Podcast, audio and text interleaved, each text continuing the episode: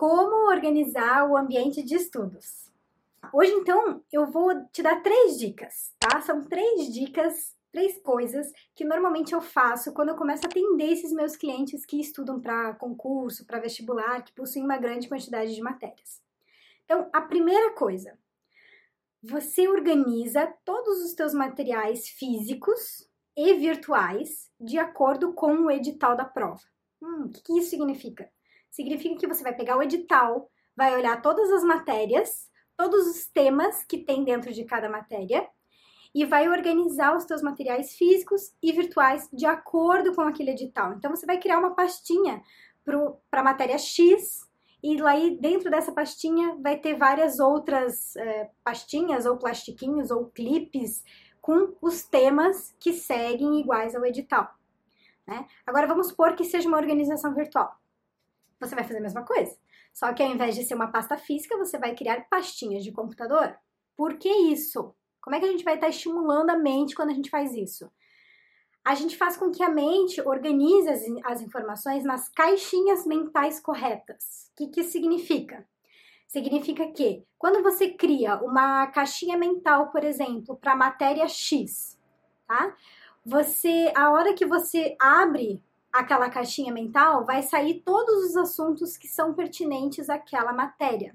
Ou seja, na hora da prova, a hora que você vê, ah, essa aqui é a matéria tal, automaticamente a tua mente já vai te dar uma ajuda e abrir aquela caixinha da matéria e te ajudar a que aqueles conhecimentos saiam dali e você tenha uma, uma maior chance de poder rememorar esse conteúdo. Né? Então, organizar os teus materiais físicos e virtuais de acordo com as matérias do edital te ajuda na hora de resgatar a informação da tua mente, na hora da prova, tá?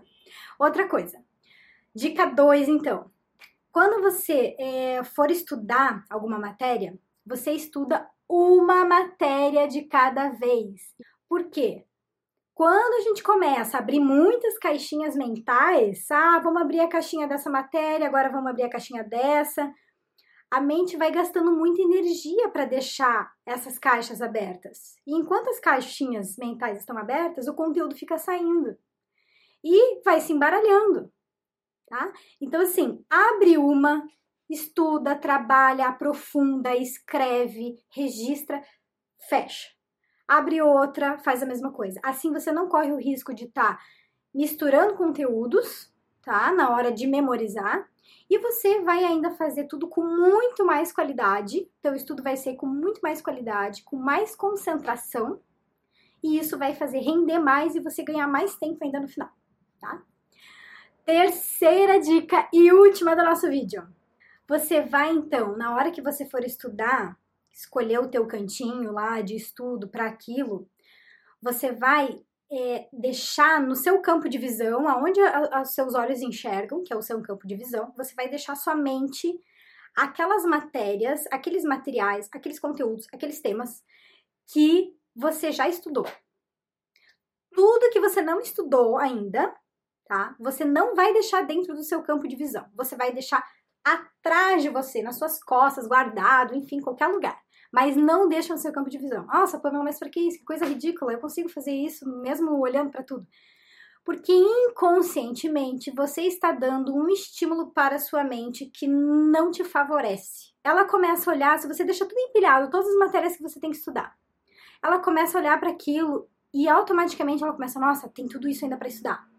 Eu preciso ir mais rápido e aquilo vai desconcentrando ela, vai aumentando a sua ansiedade às vezes e você não sabe nem por quê.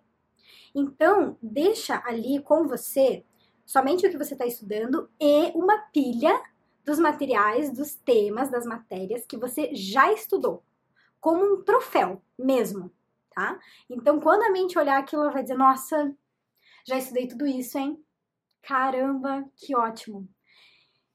Você então só vai deixar para você olhar aquilo que realmente interessa para ela, que vai motivar ela.